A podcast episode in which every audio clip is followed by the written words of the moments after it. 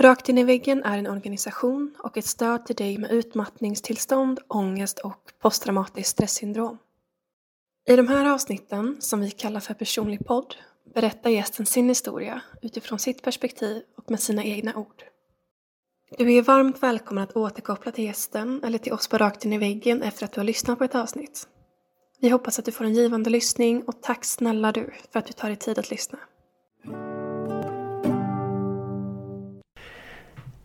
Eh, mm. Det är mycket som känns speciellt just nu måste jag säga. Eh, det är första gången som jag tror jag är med i en podd.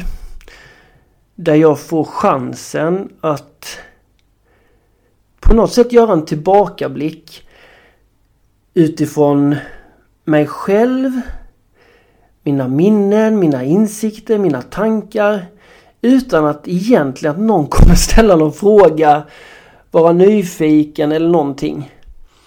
Det enda jag egentligen vet just nu det är att antagligen du som lyssnar Antagligen så kanske du har en relation till någon som har hamnat i utmattning, blivit utbränd eller du kanske själv den personen som har varit där eller kanske är där just nu.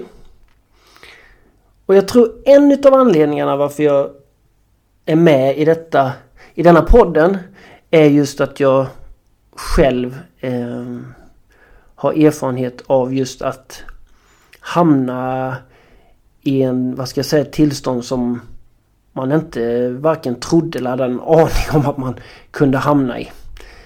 Eh, och det är väl det jag känner just nu varför jag sitter här är att jag ska försöka verkligen delge så mycket jag kan. Både till dig som lyssnar men kanske också till mig själv. Eh, och jag måste vara ärlig och säga en sak. För detta är en sån viktig grej i hela min resa. Genom min sjukskrivning jag hade ett år, eh, allt jag behövt göra efteråt och allt från till att jag är där jag är just idag, när jag sitter här. Så är det precis som att ibland vill livet visa en, påminna en om vad som är viktigt. Och jag måste erkänna en grej för er nu.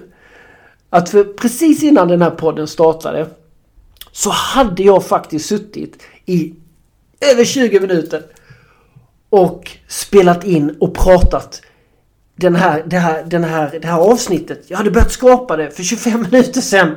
Men jag hade glömt att trycka på inspelningsknappen. Sändningsknappen var inte på. Så jag hade suttit där, varit röd, nästan gråtit. och så tittar jag på datorn och så ser jag det spelas inte in. Och då kan man fundera på, ja Micke, är du puckad eller vad, vad, skulle detta ha för någonting med din utveckling att göra? Eller vad har det med, med utmattning eller ut, att vara utbränd att göra? Ja, ni kära vänner. Det har så sjukt mycket med det att göra.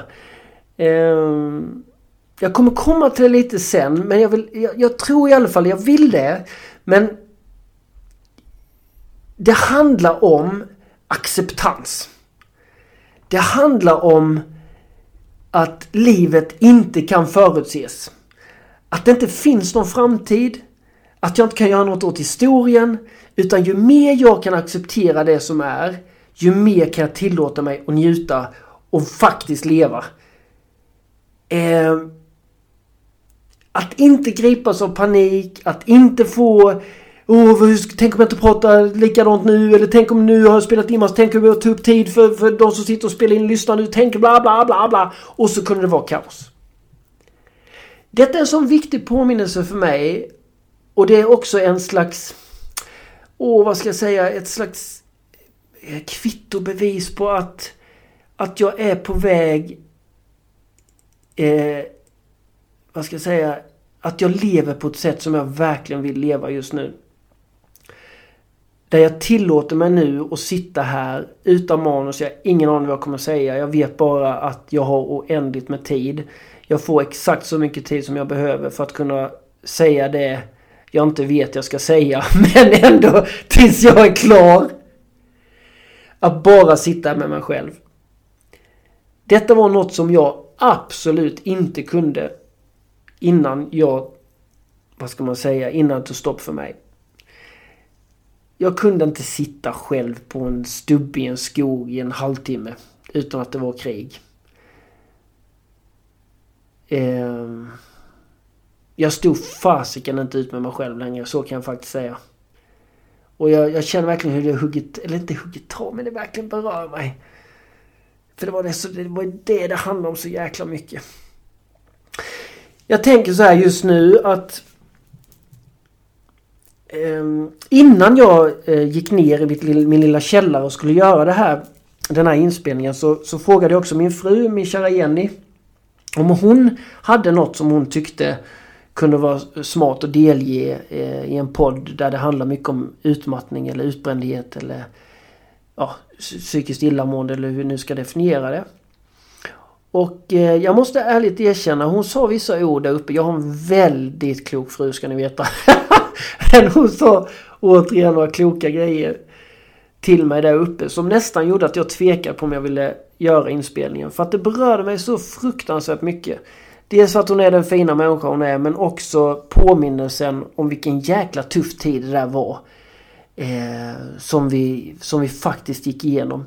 Hon har verkligen kan jag säga eh, Det är klart att vi människor ska säga ömsa skinn många gånger kanske under vår livstid men Jenny och jag har varit ihop i 20, 27 år snart och jag måste säga att, att eh, det är häftigt och det är ändå vackert att, att hon eh, har stod ut med Micke version 1 och även lärde sig att älska och eh, eh valde att leva vidare med den nya mannen Micke 2.0. Åh, detta berör mig ska ni veta.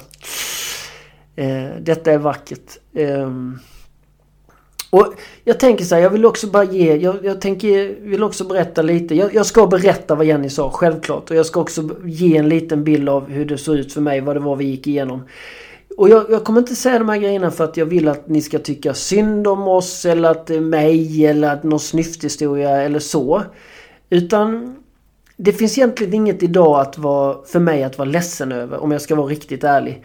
Jag är så otroligt tacksam och jag säger detta med all ödmjukhet till dig som kanske just nu har ett rent helvete där du sitter eller ligger och där du är rädd, där du kanske tvekar på kommer jag någonsin komma ur det här, vad ska hända? Jag, jag har varit där också men idag där jag sitter så har jag så mycket att tacka det jag har fått gå igenom. Eh, att jag idag kan stå ut med mig själv. Jag trodde mycket att lösningen låg utanför mig själv. Men det tog ett tag innan jag började verkligen inse vad jag behövde hjälp med. Och det var det som fanns innanför mig. På något sätt så brukar jag tänka att vägen ut var in fast jag trodde tvärtom. Och jag kommer till det med men... Så att jag vill bara säga att detta är inte... Detta handlar inte om tyck synd om. Utan jag vill verkligen kunna inspirera med mina ord. Och också kanske ingjuta viss hopp kraft och ja, även i det mörka kunna dra in med lite ljus. Eh, utifrån de erfarenheter jag har och tankar. Eh, jag, jag har inte ens sagt vad jag heter. Jag vet, det är skitsamma. Men, eller det kanske inte är. Vem är den här? Vem är det som pratar? Micke Gunnarsson heter jag.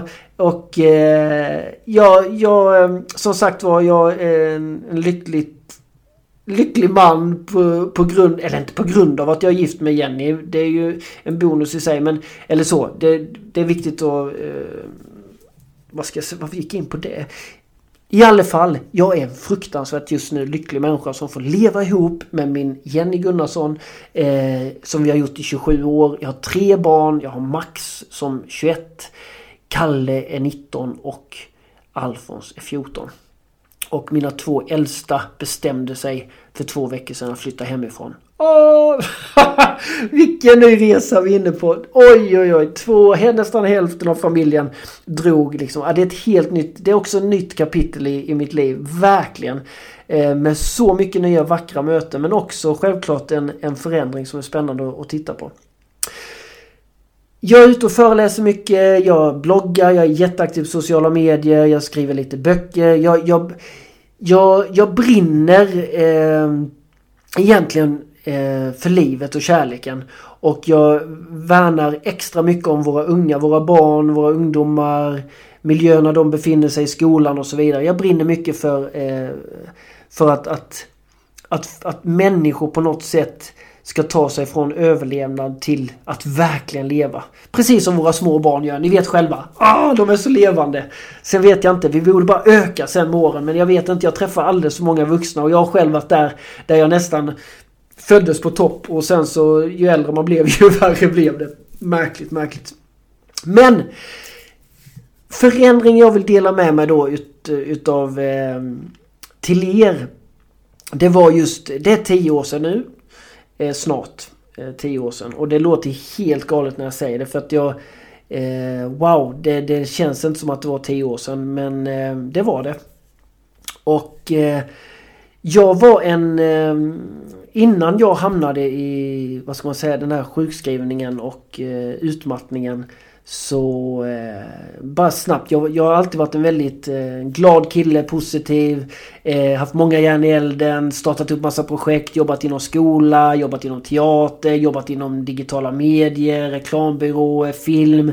En väldigt kreativ liten rackare och, eh, och det har jag alltid varit eh, så. Eh, just denna perioden där, eh, där jag började vackla eller där det började göras märkbart inför då eh, stoppet som skulle komma.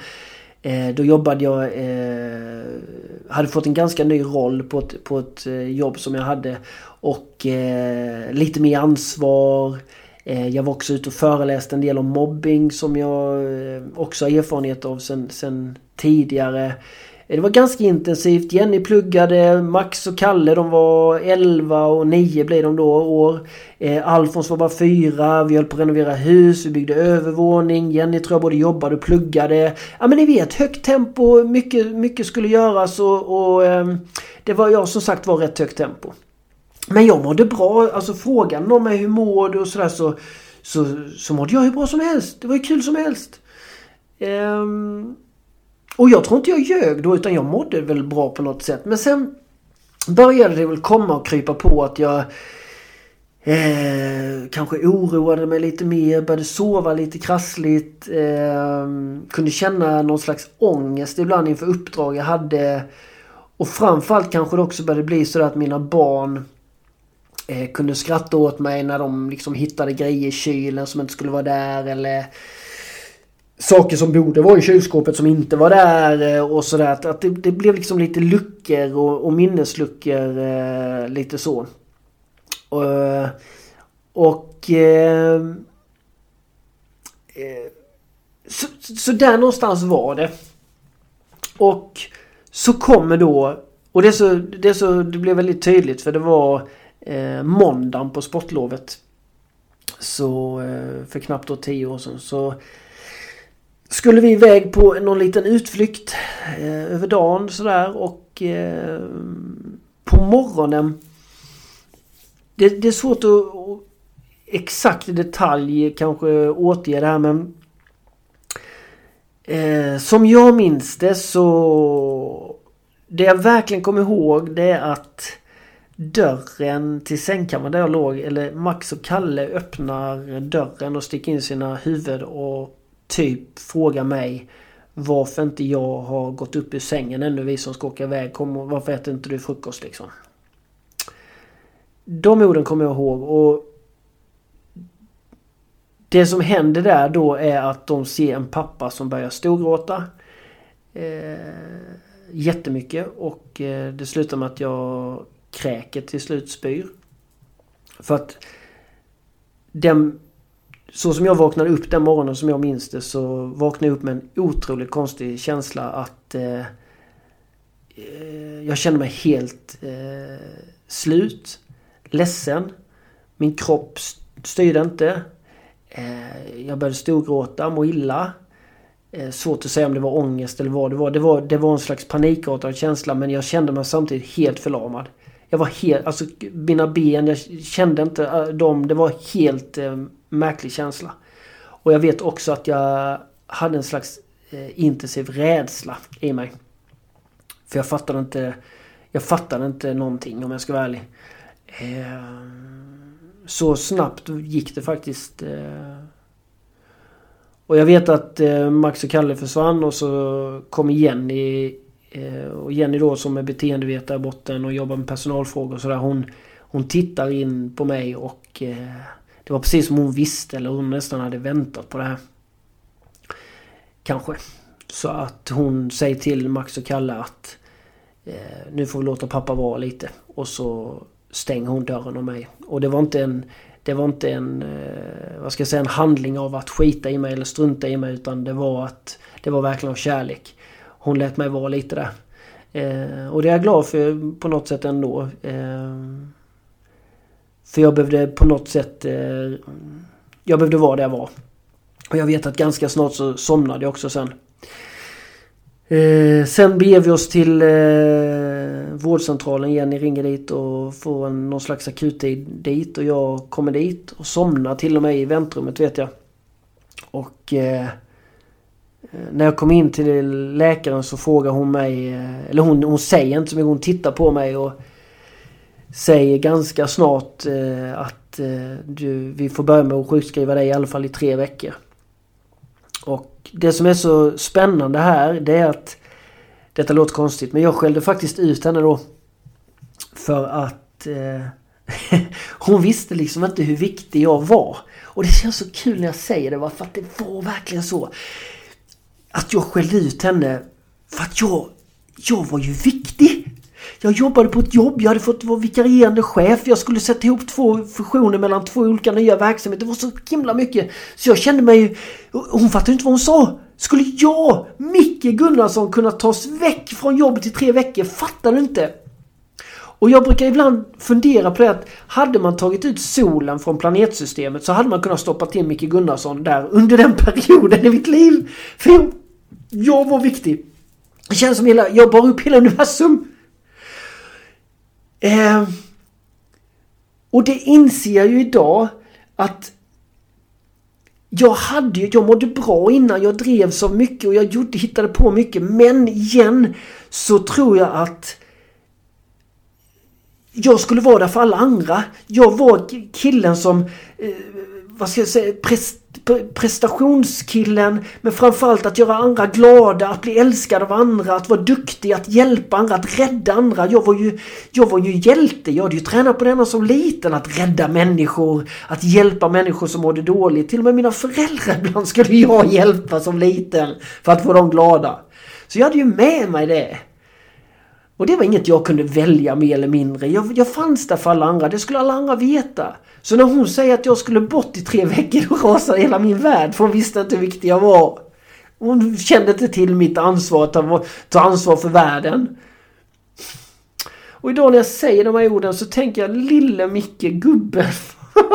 vad fint men jävlar vad tog du själv vägen på resan? Ah, jag vet en terapeut som jag träffade, hon bad mig skriva upp fem behov jag hade. Under den perioden, jag måste säga det, jag visste inte själv längre vad jag behövde för att må bra. Jag visste, jag kände inte mig själv. Jag visste vad alla andra behövde. Vad jag skulle ge alla andra hur jag skulle göra för att, att, att de andra skulle vara nöjda eller för att de skulle applådera mig eller vad det nu kunde vara. Men vem var jag då? Detta var på något sätt början på en otroligt jobbig men nödvändig resa för mig. Och det är det jag säger egentligen som jag är så glad över idag. Att jag har fått göra och att jag har gjort och att jag har fått hjälp på vägen. Absolut. Men jag trodde så mycket och det stadiet för mig handlade mycket om att de... de, de man, man, vi behöver inte prata så mycket om det egentligen men de första perioden handlade det mycket om mig om bara sova. Jag var inte förmögen att göra någonting ska jag säga. Jag kunde inte gå ut med soporna, jag kunde inte laga mat till barnen. Jag kunde i stort sett ingenting. Och här någonstans sa Jenny de här orden som jag, jag blev berörd av eh, innan jag gick ner i det här lilla rummet. Att hon sa så här, ge också, glöm inte de människorna som är runt omkring den som mår dåligt.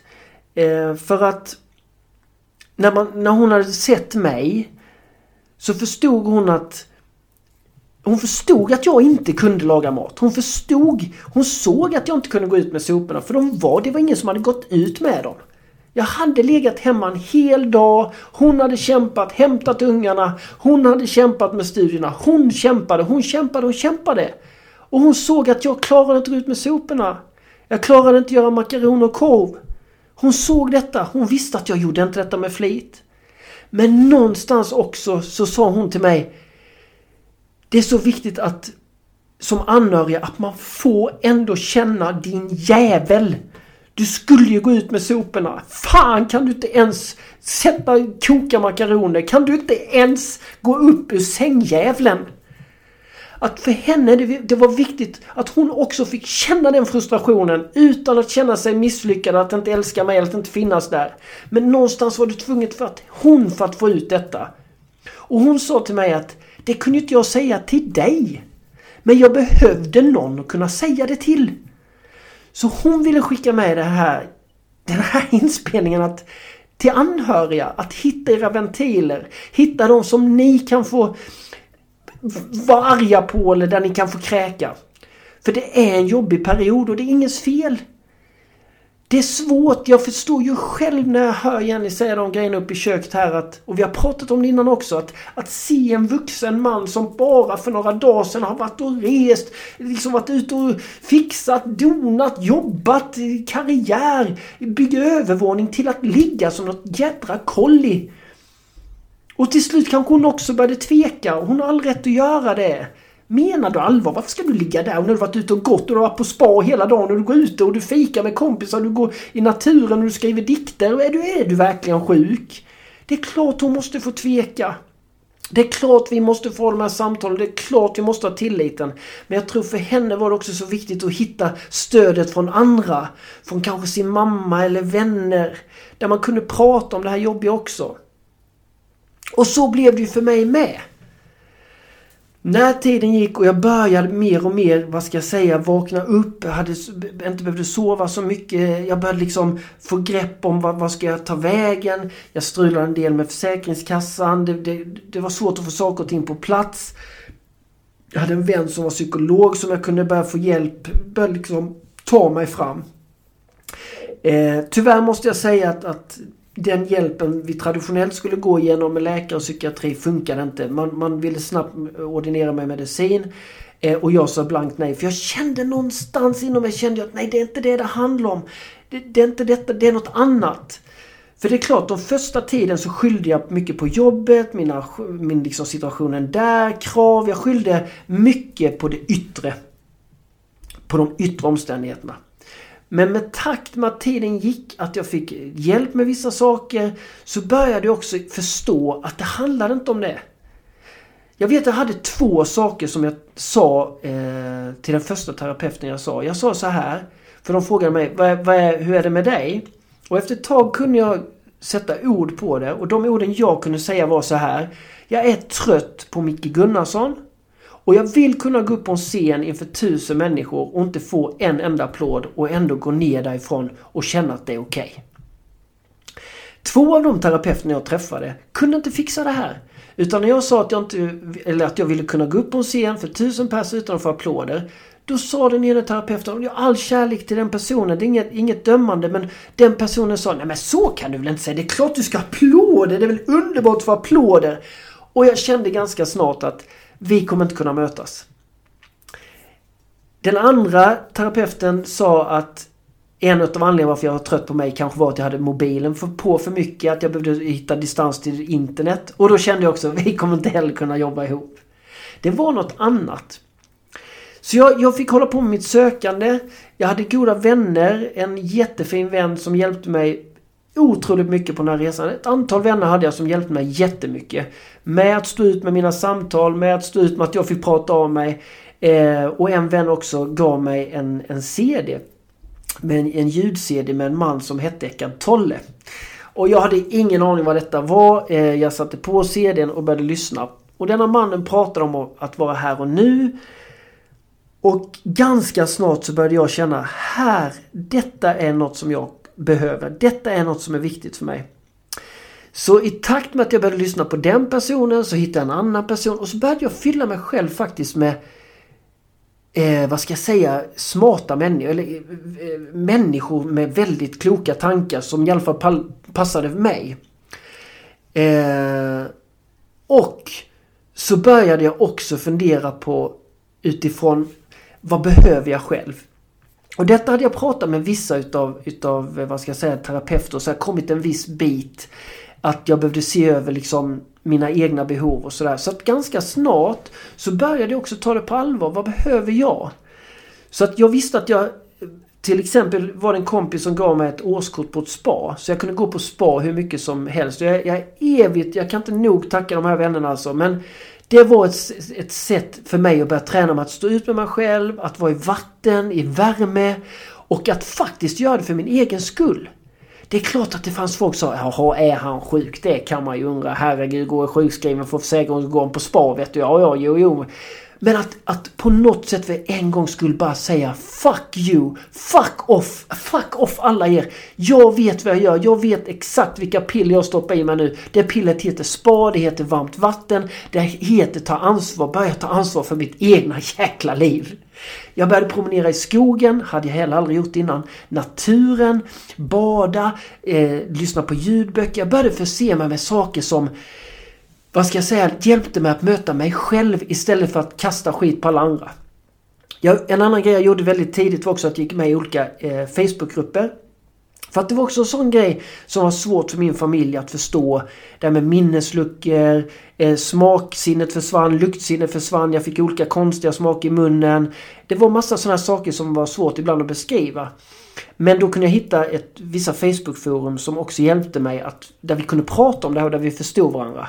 Men något som också hände snabbt i de här Facebookforumen det var att de hjälpte till slut inte mig att stärka mig själv utan där fanns också mycket aggression mot Försäkringskassan, Arbetsförmedlingen, eh, regeringar, läkare.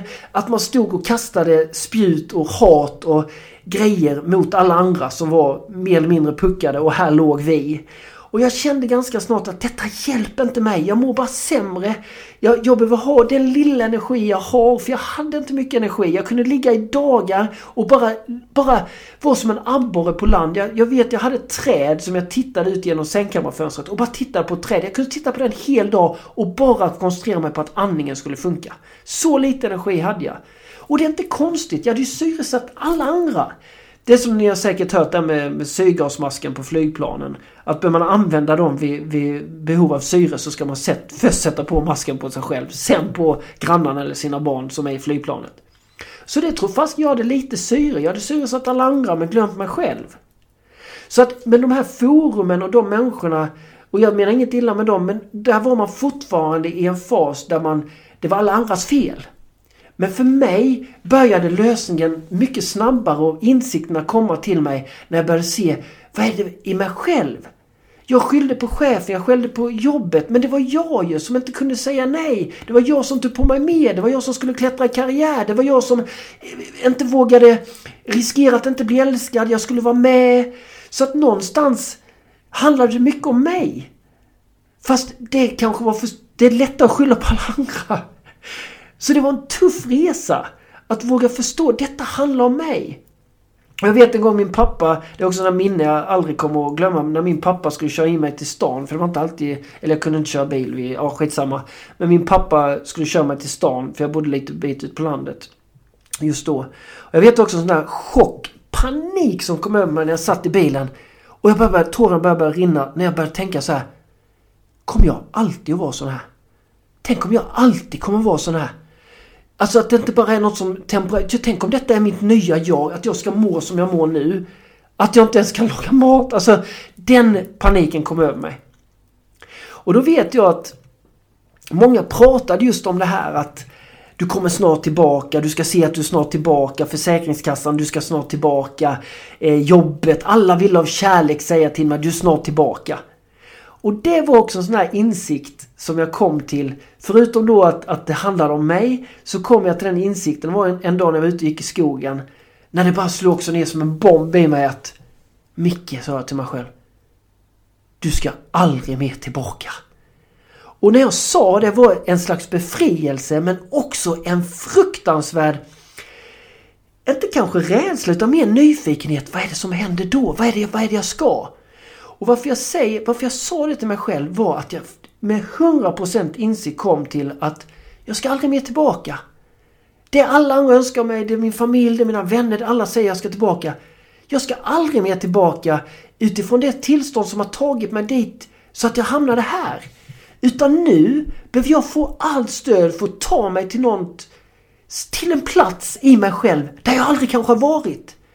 En plats som kanske till och med har längtat efter mig. En plats som jag måste vara modig nu, nu, nu att våga utforska. Ett, en, en ny Micke ska, ska födas på något sätt. Jag måste titta på mig själv.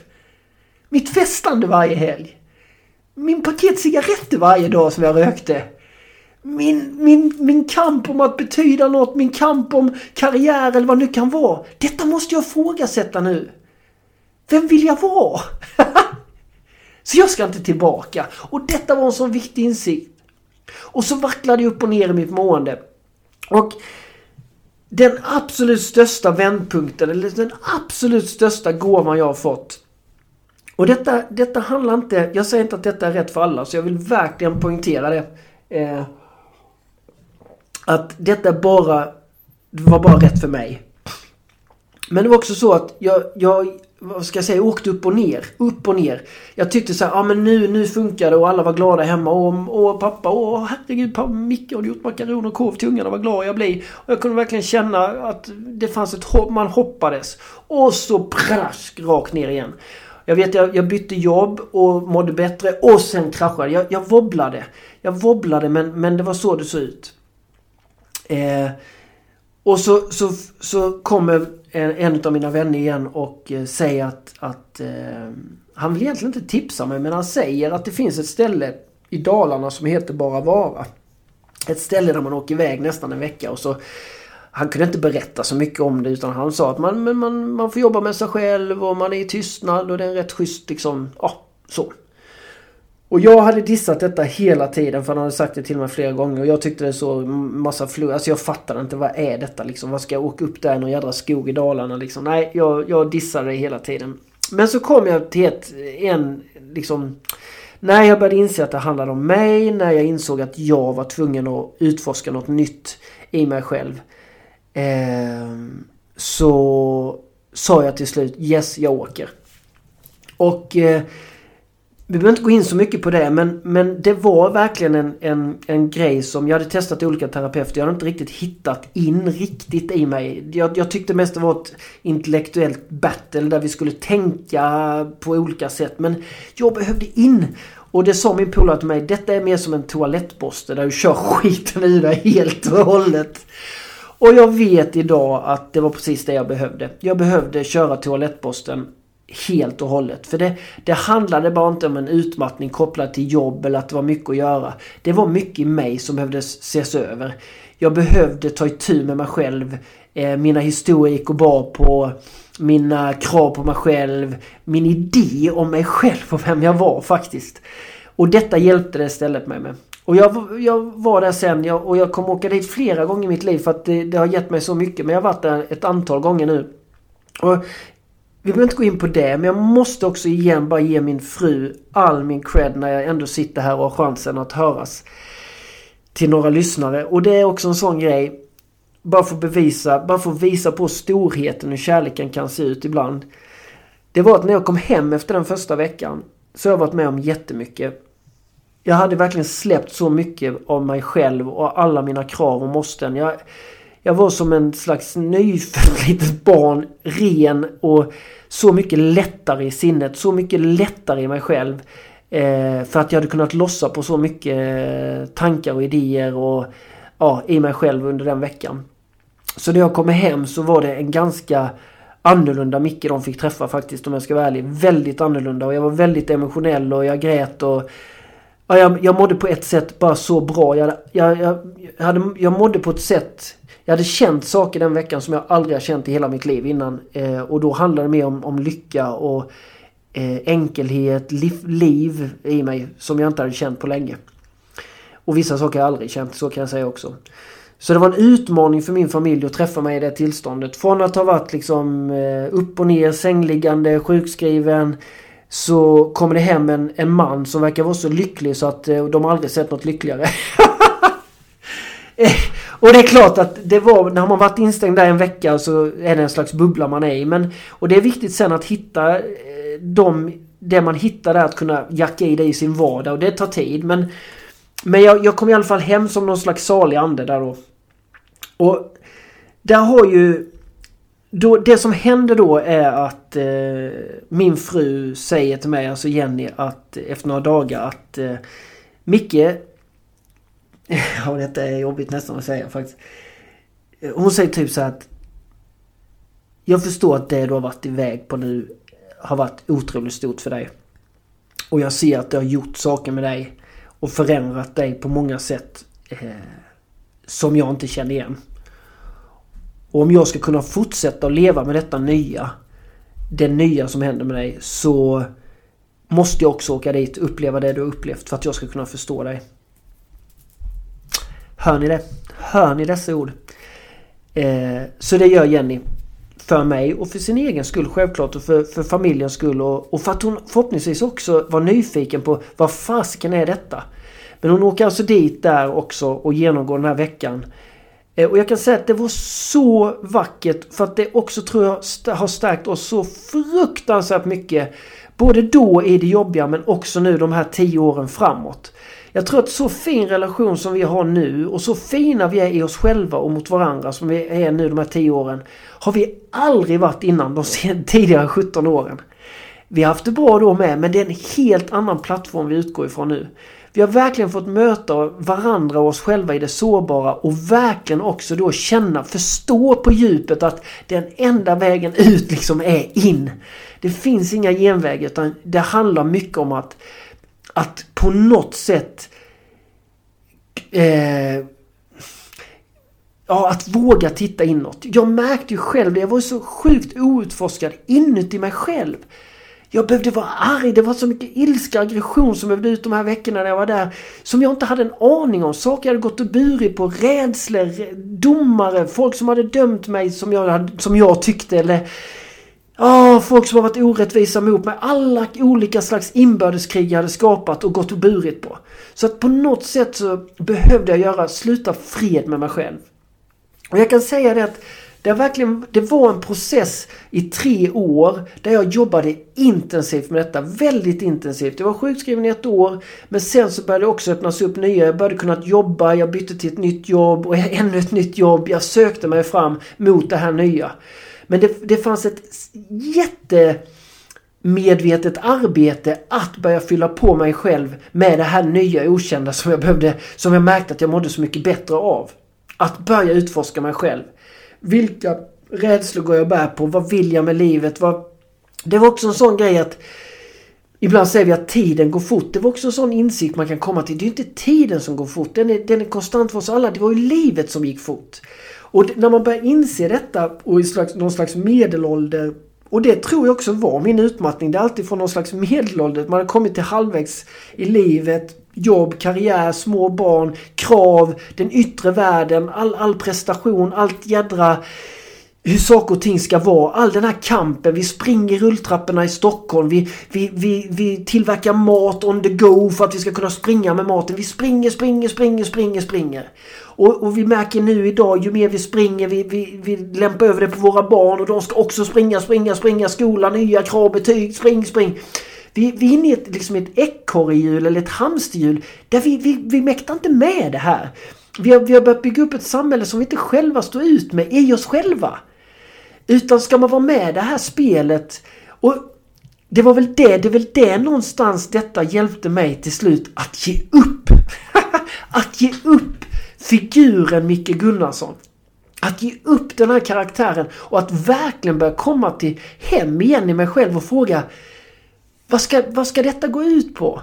Vad är det, vad är det, vad är det, var, varför, varför, varför består hela mitt liv av att oroa mig för framtiden och, och på något sätt vara, uh, titta tillbaka på allt som har hänt, allt elände. Varför kan jag inte bara vara här och nu? För jag kunde inte det då. Jag säger det igen, sätt mig på en stol för, för tio år sedan i ett mörkt rum, eller ett rum själv, så hade det varit ett helsike. Jag står inte ut med mig själv. Det var ju det det handlade om. I alla fall i mitt fall. Så att hitta den, någon slags stillhet eller hitta det i mig själv, det var så viktigt. Och idag, det finns vissa sådana grejer som har varit, varit viktiga för mig. Under den perioden var det viktigt för mig med naturen, att, att eh, bada, att eh, lyssna på bra grejer, fylla mig med bra, fina, vackra grejer. Eh, att, att, att våga prioritera mig själv oavsett vad omvärlden sa. Att för första gången sätta mig själv främst utan att jag behövde känna skuld, skam eller att jag inte brydde mig om andra utan tvärtom förstå att det är det bästa sättet jag kan bry mig om andra om jag verkligen börjar, börjar bry mig om mig själv. Men jag kan ge några, eh, eh, sån här liten grej som jag har haft användning för väldigt mycket nu. Det är också det här med när jag tittar på den här, eh, vad ska jag säga, jakten som jag var inne på. Där jag sprang och sprang och sprang och sprang men var aldrig hemma. Jag vet inte vad jag sprang efter. Eh, så har jag idag har jag gjort någon definition själv över det och det, det, är något som jag kallar alltså egot, att egot styrde mig. Och nu ska jag inte bli liksom någon, annan, någon psykolog i detta men jag definierar idag ego utifrån EGO. Och kanske kan detta vara något som, som du som lyssnar kan få någon tanke kring. Jag vill, jag vill i alla fall dela med mig, eh, dela med mig utav det. Och jag definierar idag ego. Egot styrde mig mycket innan och då baserar jag det på EGO. E, e står för, för egendomar. Jag tror att jag drevs mycket av att jag trodde mitt värde som människa baserades på E, mina egendomar. Det var pengarna, det var kanske karriär, klädmärke, eh, barnvagnen vad den skulle kosta. Det är ingen unge spädbarn som begär att man ska ha en barnvagn för 5000. Förstår ni? Till slut blir det liksom ett ganska... Vi vill ha mer lugn men vårt begär av de här egenskaperna, i och med att vi tror vi, vårt värde hänger på vår klocka, då blir det ganska dyrt, det är en dyr tillställning som du ska leva upp till. Och ju dyrare den blir, ju mer krav har du på att dra in pengar och så är du igång i en snurr där det bara snurrar runt. Så att så fort jag tror att jag, mitt värde som människa identifieras utav egendomar. Och jag kan säga att det är ungefär som Instagram idag. Jag, jag hörde någon som snackade om det här med hur stressad och lätt det här med utmattning och sånt kopplat till sociala medier. Och jag satt och lyssnade på några som just sa det här att, att den här sociala mediestressen, Instagram pratar man om då. Man pratar om någon familj, om jag minns det rätt så var det en familj i Örebro. Man, det var flera som följde den här familjen med många följare då va. Men där de gick igång och snackade om ja man blir så stressad. Har ni hört nu och de, har ni sett att de har lagt in nytt golv i köket igen och man undrar hur många golv ska de ha? Man blir så stressad alltså. Och så tog de upp ett exempel där de hade köpt, jag tror det var tre eller en ljusstake till i sitt hem. Och då sa man att det var tre ljusstakar denna månad. Man blir så stressad. Det är för, vad är det? Och man vet, hör man också, det perfekta hemmet. Skulle vi bara ta kameran lite till vänster så ser man smutstvätt och allting. Så det, man blir så jävla stressad. Man får ju panik. Och lösningen då som de sa, det var att man borde jävla förbjuda Instagram. Eller jag, jag funderar på att ta väck mitt konto. Så gick snacket! Och när jag lyssnar på det idag så tänkte jag, nej men det är inte den viktiga frågan. Den viktiga frågan är liksom inte Instagram eller, eller en, liksom en, en oskyldig familj i Örebro som köper en ljusstake. Den viktigaste frågan igen vi behöver ställa oss är ju, vad är det som händer i mig? som gör att jag går igång på en helt främmande familj i Örebro? Vad är det som gör att jag nu känner att jag måste köpa en ljusstake för att en familj i Örebro har gjort det? Jag måste landa in i mig själv. Jag såg på TV nu för två dagar sedan på Nyhetsmorgon där det var någon som pratade om vårens färger. Så man nu är rätt i kläder och mode. Så man inte gör fel utan att man använder rätt färger. För jag vet inte, kanske för tio år sedan hade jag gått på det och tänkt ja vilken färg ska jag ha i vår och nu gäller det att man inte är fel och herregud, bara de inte byter för ofta och herregud nu ska jag ju köpa ny garderob och nu måste jag ut med de gula och in med de bruna. Jag var ju inte hemma. Vi måste landa in i oss själva. Vilken färg? Ska vi vara... Springer vi så här snabbt Springer vi bara på och inte medvetna om, vårt, om oss själva så kan vi bli så vingliga att till och med en kvinna i Nyhetsmorgon kommer bestämma vilken färg jag kommer ha på mina kläder i vår. Inte jag själv. Och är vi då så svaja, det är det jag menar med ego, om jag tror mitt värde baserar sig på mina egendomar, hur jag ser ut, min klocka, hur dyr den är bilen, då är jag, då är jag sårbar. G i ego står för görande. När jag tror jag är det jag gör. Min prestation, min status, mitt intellekt, min, min, min titel. Då är jag också farligt ute. Om jag tror det är det mitt värde baserar sig på. Och sist omgivning. Om jag tror att mitt värde baserar sig på vad alla andra ska tycka, tänka och tro om mig. Då är jag också mm, sårbar och farligt ute. Så var det mycket, mycket för mig innan. Att det skulle alla andra... Alltså jag var, jag, det var nästan som att jag fick fråga på morgonen ut genom fönstret. Hallå, hur ska jag må idag? För att de andras kravspesar var det jag skulle uppfylla. För att då kunde de älska mig och då kände jag mig älskad. Så detta, var, detta ego för mig har varit så viktigt idag att jag går bortom det. Att jag inte är mina egenskaper eller mina egendomar. Att jag inte är mitt görande. Att jag inte är vad alla andra säger. Och vad finns kvar då? Ja, då finns bara liv kvar. Jag tänker det.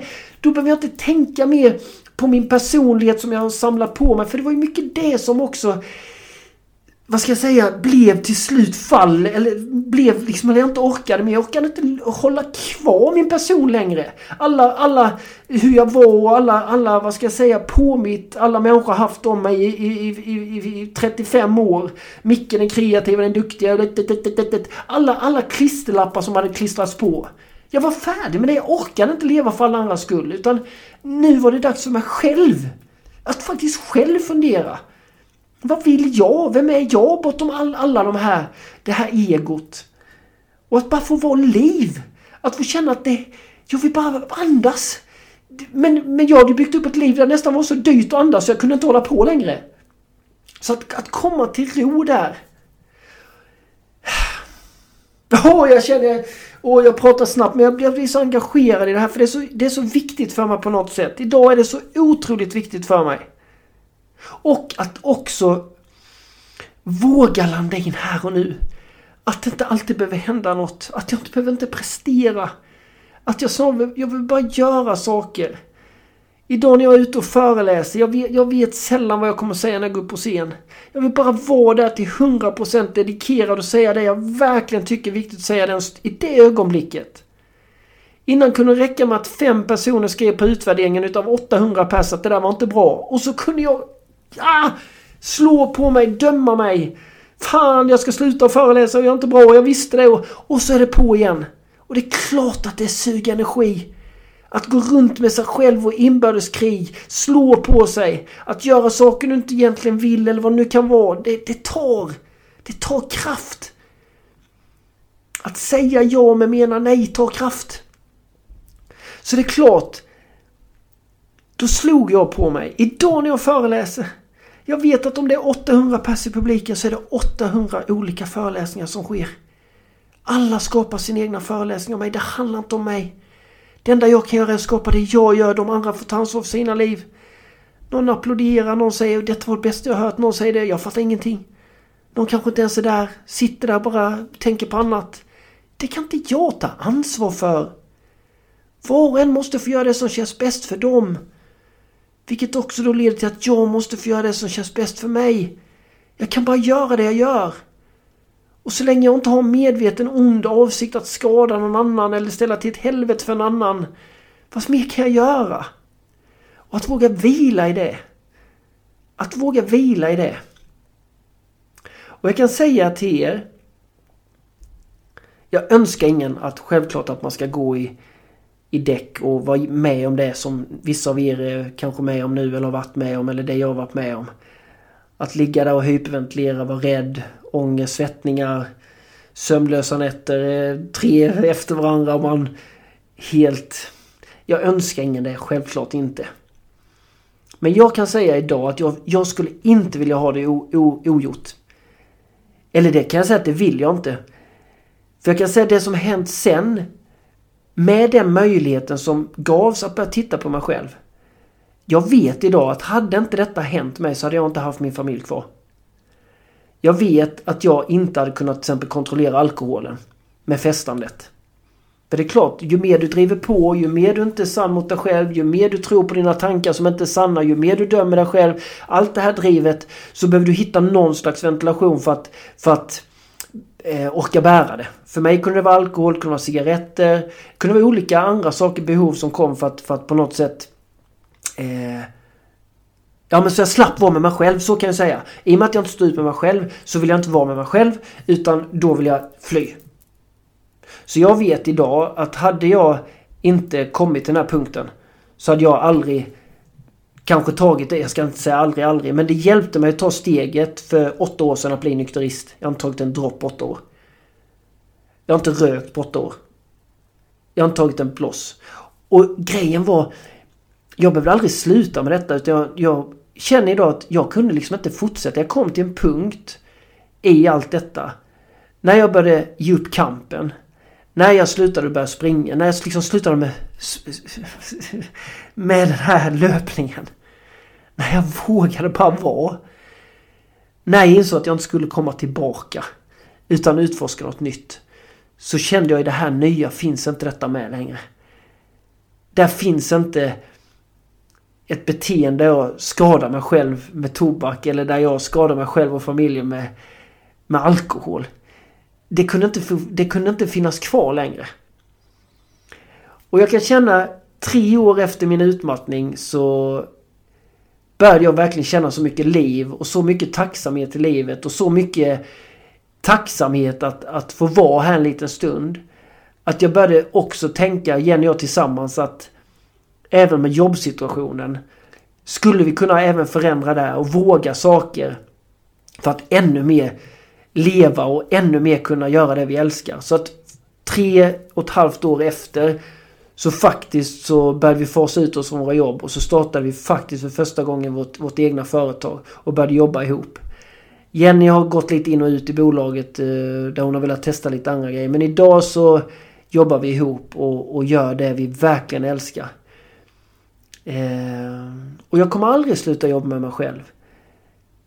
Själva utmattningen och den resan, det var en, en, en väckarklocka för mig, en nyckel. En väldigt tuff nyckel. Jag, jag sitter inte här och försöker förminska den situationen eller någonting. Inte på något sätt. Men jag är glad idag att det verkligen, det var precis som livet gav mig en, en, en käftsmäll som sa Öj Micke, jag vill ha dig här. Jag vill ha dig i livet. Jag vill att du ska vara med din familj. Jag vill att du ska vara med din fru. Jag vill att du ska vara med dina barn. Jag vill kanske till och med att du ska nå flera tusen människor varje dag. För att du har en uppgift här Micke. Det var kanske det livet sa till mig. Och nu trycker jag till dig riktigt hårt. För att jag vill att du ska börja leva inifrån dig och ut. Inte tvärtom. Jag vill inte att du ska leva för alla andra längre Micke. Jag vill inte att du ska ställa upp för alla andra eller att, att för någonstans måste vara, jag måste säga detta till er vänner igen att hur den är så det är ingen annan än jag som kommer ligga i jorden när det är dags att lämna. Så om jag lever alla andras liv så är det inte det de som kommer, det är jag som kommer ligga där. Så jag måste börja fundera på detta. Hur tar jag hand om mig? Hur tar jag hand om min kropp? Hur tar jag hand om min hälsa? Inte utifrån prestation eller att se snygg ut på Instagram. Det är inte det det handlar om. Det handlar om liv. Det handlar om att jag vet att kroppen är väldigt bra att ha för att kunna få leva. Utan den är jag inte, kan jag inte få vara människa. Så hur tar jag hand om den?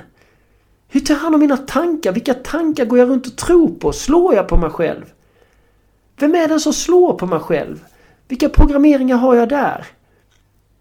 Att verkligen stanna upp och börja fundera på vad ska jag ha den här stunden till?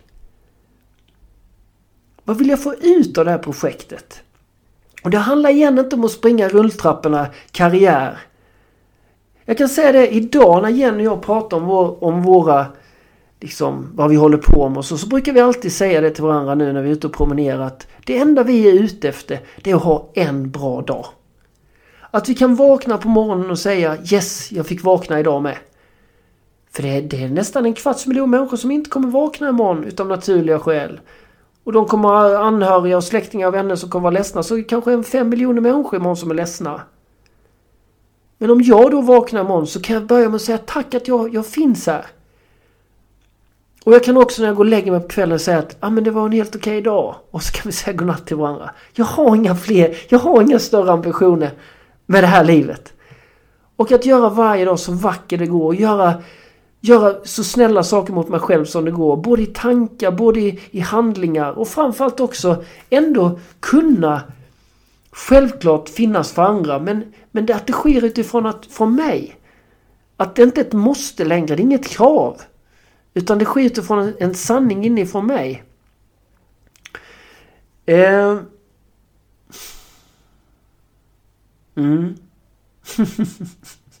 ja, nej vilket, vilket snack. Min yngste grabb undrade pappa, hur ska du kunna sitta och prata så länge bara rakt upp och ner? ja, nej. Det kan man undra. Det enda, det enda jag vill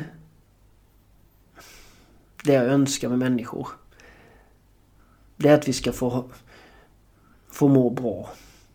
Och jag vet att 90 9% av det jag råkade ut för, vad det handlade om, det handlade om det som fanns inom mig. Och mycket av det det handlade om var att jag trodde på tankar som inte var sanna. Att jag låg och slogs och krigade med tankar som inte var sanna. Det var de som var de jobbiga, det var de som skadade mig skulle jag vilja säga. Det var de som slet ut mig också. Och oron för framtiden. Och kanske skuld eller ilska. Bitterhet av saker som hade varit. Jag behövde göra upp med min historia. Jag behövde säga förlåt till allt och alla. Jag behövde förlåta allt och alla. Jag behövde släppa taget om de hängslena som drog mig hela tiden tillbaka som aldrig gjorde mig fri. Och att förlåta vissa människor i mitt liv handlar inte om alltid att de liksom ska få rätt i sak eller det de gjorde. Utan det handlar snarare om att jag ber, eller jag förlåter alla människor för att göra mig själv fri. För till sist och syvende så är det mig och mitt liv det handlar om. Och jag orkar inte tänka på framtiden. Jag säger det till varenda föreläsning jag har, till varenda ung människa jag möter, att de har ingen framtid. Det är så lätt att vi oroar oss för framtiden, hur ska det gå? Och så börjar vi leva på ett sätt där vi är mer rädda, oroliga, osäkra. Och så sabbar vi den enda liksom, stund vi har här och nu. För att vi oroar oss och fantiserar om saker som inte ens har hänt. Så att stanna upp. Att känna sitt andetag. Att våga vara lite mer här och nu. Idag kan jag träna på det alltifrån när jag sätter mig i bilen och tar händerna på ratten. Att verkligen känna ratten i mina händer. Jag kan sitta i 10 sekunder och bara känna ratten i mina händer. För då vet jag att nu är jag här och nu och då kan inget annat komma åt mig. Ingenting. När jag duschar att jag verkligen kan känna vattnet på min kropp det livet jag hade innan, jag kände inte vattnet. Jag kände inte smakerna när jag åt. Jag kände inte vattnet som rann ner i min kropp. Jag kände inte ratten på bilen. Jag kanske inte ens såg mina barn. Jag var på språng. Och jag känner att jag vill inte springa mer nu. Jag vill börja leva. Eh. Och då brukar jag också träna på det. Små enkla saker i vardagen som verkligen får tillbaka mig här och nu. Att titta på fågeln lite extra. Jag har faktiskt hamnat i... Idag kan jag säga så att jag kan gå ut i skogen och se en fågel och börja gråta. För det är så jäkla vackert. Det finns så mycket vackert ute. Och jag vet du som ligger där nu kanske andas och tittar ut som jag gjorde där fönstret och bara fokusera på när andningen ska funka. Du behöver inte lyssna på mig. Jag tror inte du orkat heller. Jag har pratat snart i en timme. Och jag har all förståelse för att du inte skulle orka lyssna på mig. Jag är inte ens säker själv att jag hade orkat lyssna på mig själv om jag hade legat där. Och fått tips om den här podden. Jag kanske bara gett mig själv fuck you-fingret och sagt stick och brinn. Och just nu kanske det är så. Just nu kanske jag ska sticka och brinna. Du kan bara vara där du är. Och vara där du är kära vän. Var exakt där du är. Men ha någonstans tilliten att livet bär dig. Det har burit dig varenda sekund fram till nu, så varför skulle livet svika dig nu? Du är inne just nu är du inne i en, en stund som kanske känns oändlig, men det är en stund. Den vill dig något. Försök, när du har kanske kommit ur det mest krångligaste, så försök se kanske mer med nyfikenhet. Vad är det som händer? Men lita på att livet bär dig med. Och var där du är. Försök inte vara någon annanstans. Försök inte vara där Försäkringskassan vill du ska vara. Försök inte vara där din partner vill du ska vara. Försök inte vara någon annanstans än där du är. Och bara vila i det. Det räcker så gott nog just nu. Och så ska du se en dag i taget. En dag i taget. Och så ser vi lite mer. Och så ser vi lite mer. Och jag vill också säga att om du känner att du inte får den hjälp just nu som du behöver. Sök vidare. Jag, jag betade av kanske tre, fyra terapeuter innan jag träffade rätt. Så har du möjlighet, sök vidare. Be om hjälp, sträck ut en hand. Innan jag avslutar detta snacket så lovade jag att jag skulle eh, svara på några frågor som hade kommit på Instagram. Eh, och jag jag tar upp ett par frågor innan jag slutar. En fråga som har kommit är om jag är rädd för att falla dit igen. Och där är mitt absoluta svar nej. Eh, likadant som mina barn ibland kan fråga mig Pappa ska du aldrig mer dricka alkohol? Kommer du aldrig mer röka eller så?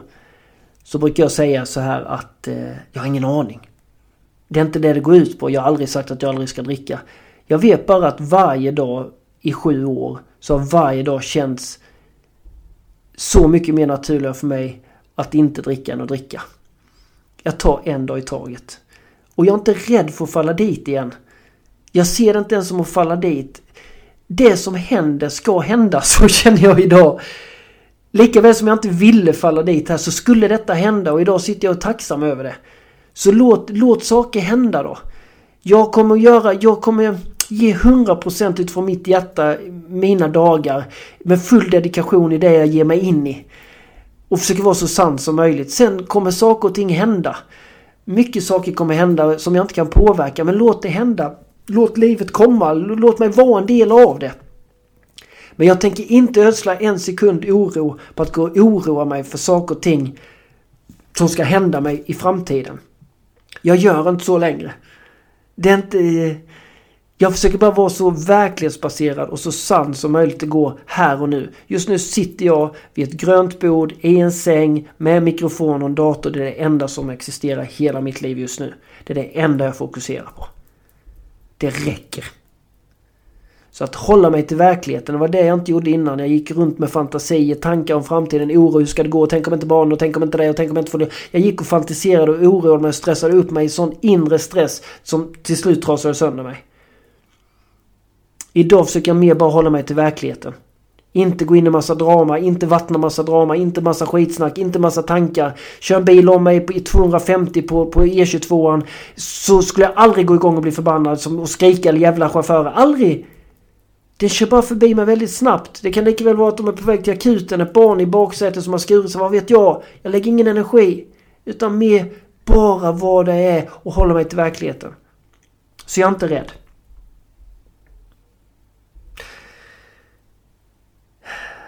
Nästa fråga. Och den... Eh, hade du någon gång några tvivel på hur det skulle gå ihop ekonomiskt?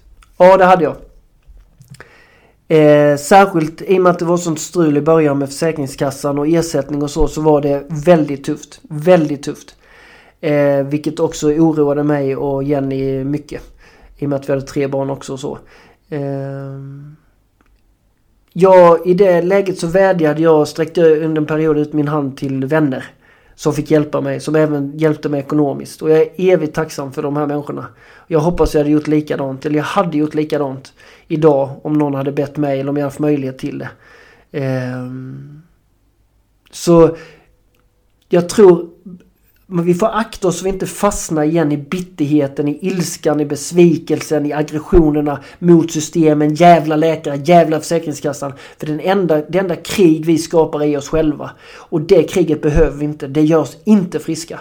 Utan mer försöka se hur kan jag lösa detta? Hur kan jag se till att ekonomin funkar? Kan jag be om hjälp? Hur kan vi göra? Att bli en väldigt medvetet agerande. Och kan jag inte det själv så kanske min partner kan hjälpa mig i den situationen. Men eh, jag, tror det, jag tror det är väldigt viktigt eh, att bara se, se över sina egna krig. För återigen, det var det som fylldes på nätet i de här forumen. Det var krig, besvär, hat, eh, ilska och det gav mig ingenting. Det, det, det var ingen bra ordinering av medicin om man skulle säga så. Så att, och någonstans så tror jag också att vi klarar det idag ekonomiskt. Jag säger, jag säger det också med ödmjukhet idag. Men jag säger ändå att någonstans så har vi, det ska mycket till innan vi blir, innan vi inte överlever. Förstår ni vad jag menar?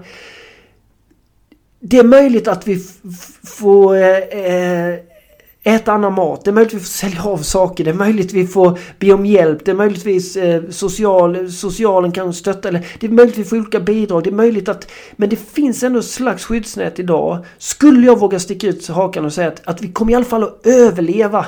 Sen kanske vi måste ske vissa förändringar ekonomiskt men vi har ändå ett så pass bra, vi har ett bra skyddsnät ändå idag. Även om jag vet att detta kanske sticker många i ögonen eller man, man mår dåligt när man hör detta. Så men jag säger det igen. Låt inte för mycket energi gå åt i tankarna kring ekonomin. Utan försök hålla dig till verkligheten. Har vi mat på bordet idag? Har vi tak över huvudet idag? Att försöka igen bli så nykter som möjligt och medveten i, i sitt tänk. Så man inte spiller massa energi. Särskilt under den här tiden när man mår dåligt. För att vi behöver ha energi då. Så att stoppa läckagen.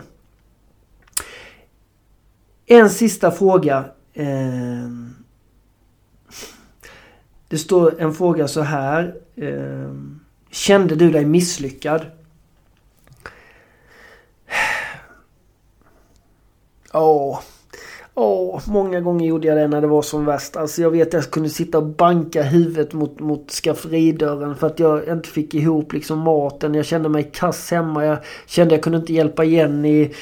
Ja, det var mycket tankar och fantasier som, som, som bankade på mig där att, att känna sig misslyckad. Eh, och jag kan väl ha, jag, jag förstår i den situation jag var i då så kan jag verkligen förstå att jag, jag kunde gå med den känslan. Men jag vet ju idag att det var inga sanna, det var inga, återigen inga tankar som var sanna men de, i och med att de inte var sanna så plågade de mig. Herregud, min, min, som jag säger, min, min Jenny förstod att jag, bara för att jag inte, hon förstod vad jag var. Hon förstod att jag var där jag var. Um, och det är väl det man önskar också utav vänner och sånt att att våga möta mig där jag är och, och lita på att jag är där jag är, där jag är så att säga. Um, och vi kanske det är kanske svårt för den stora massan att förstå när man är i den här situationen, att få hela omvärlden att förstå en. Men hitta ett par ankare, hitta ett par livlinor som förstår er. Eh, ett par stycken människor som verkligen finns där och som förstår er. Ehm, för då kan det också hjälpa dig att, att komma på att de här tankarna om misslyckande eller hur kunde jag eller allt det här kan det kanske få lite, kanske du kan få lite distans till de här. För så fort vi får distans till de här tankarna så kan vi ganska snart ifrågasätta dem. Är det verkligen sant det jag sitter och tänker om mig själv? Och då ser vi ganska snabbt att det är, ligger ingen sanningshalt i dem. Utan återigen är det domare, andras röster, släktingars röster, systemets röster utifrån. Idéer och tankar som vi, som vi väljer att klistra på oss. Och ibland är det inte ens röster utan vi hittar på dem. Vad andra säger, vad grannen tycker om oss, vad kollegor säger om oss. De har inte ens sagt det. Men vi är specialister på att hitta på det just i, det, i den situationen. Men jag säger det igen, jo jag kunde känna mig misslyckad. Men idag vet jag att det var aldrig något misslyckande utan egentligen så handlar allt om ett, ett, ett egentligen ett stort lyckande. Där jag mådde på olika sätt men som jag är tacksam för idag. Och jag avslutar detta, denna, detta, denna inspelning med att säga det till er att vad ska jag säga att usch jag blir rörd men Det känns så hårt när jag säger att jag är tacksam över det som hände när jag vet att det sitter, ligger människor nu och mår så jävla dåligt rent ut sagt. Men jag säger inte det för att ge mig cred, jag säger inte det för att förminska det läget du är, jag säger inte det för att raljera, jag säger inte det för att... Det enda skälet jag säger det, det är för att... Jag säga att jag älskar dig. Alltså jag, alltså jag, jag vill bara säga detta med stor, stor kärlek. Att även när det är som mörkast ibland så vet vi inte vad som lurar bakom hörnet. Men håll i där. Håll i och Kom, tänk inte att du ska tillbaka. Var nyfiken på det som väntar dig som du inte vet ska vänta. Jag ska avsluta med en sak som, som jag såg nu på Lady Gagas dokumentär för två dagar sedan. När det, filmen börjar med att hon säger så här, de undrar varför hon har ballonger hemma. Hon säger ja men jag kanske ska få en roll eller i, i en film eh, där jag kanske ska få huvudrollen. Så det var därför vi firade. Detta säger hon då något år innan eh, A Star Is Born, den här succéfilmen som nu eh, har gått på alla biografer. Detta säger hon innan hon vet att hon blir först i världen att då få fem eh, toppalbum på Billboard-listan. Hon är den enda som har fått det under ett decennium. Hon, hon är nominerad till fem Golden Globes. Hon, hon har en Oscar som kanske till och med ska kunna bli hennes. Detta säger hon på trappan vid ballongerna. Hon har inte en aning. Hon vet bara att jag kanske ska få vara med i en film. Och så kanske det är för dig där du också ligger. Våga le i det mörka och säga Vad vet vi egentligen? Vad vet du? Vad visste jag? Så kanske jag kan få vara ett litet bevis att även i det värsta så kan det faktiskt lösa sig till något som kanske till och med blir bättre än vad det var innan. Uh, yes. Ta hand om dig min vän och uh, glöm inte bort att leva när vi ändå är här. Uh, tack för mig och tack för att jag har fått vara med i den här podden. Vill du också medverka i Rakt in i väggens podcast? Besök vår hemsida för mer information på www.raktinivaggen.com medverkan. Om du vill tipsa oss om en poddgäst eller om du har en fråga eller synpunkt på det vi gör kan du alltid mejla oss på podcast raktinivaggen.com för att få svar. Tack för att du lyssnar!